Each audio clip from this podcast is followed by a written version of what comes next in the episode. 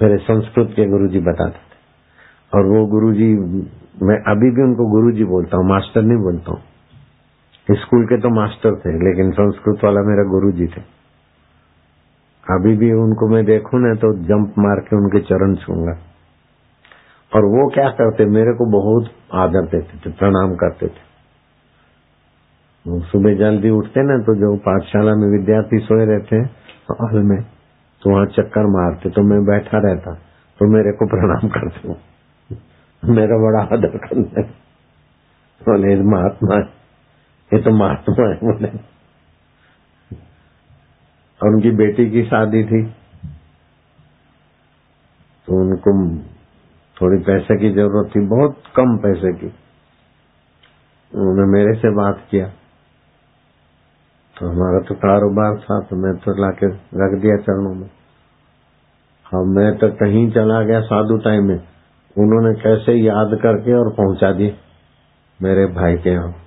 इतने ईमानदार थे। मैंने तो दक्षिणा के रूप में धर दिए। लेकिन उन्होंने बात किया था। तो उनको वो कर्ज मान के चुका के फिर गए संसार से। अगर मेरे को देते तो मैं नहीं लेता, मैं तो उनके पैर पकड़ के अर्पण कर देता।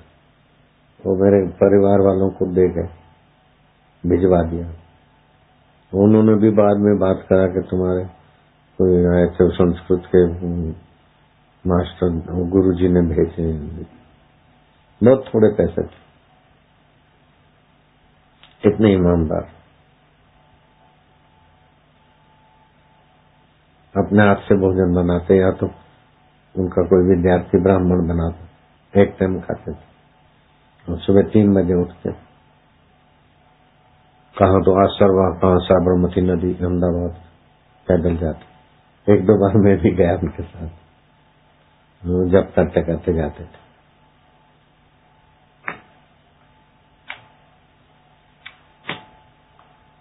अपने आप में बहुत ऊँचे आत्मा थे। लेकिन मेरे को बहुत आदर देते थे।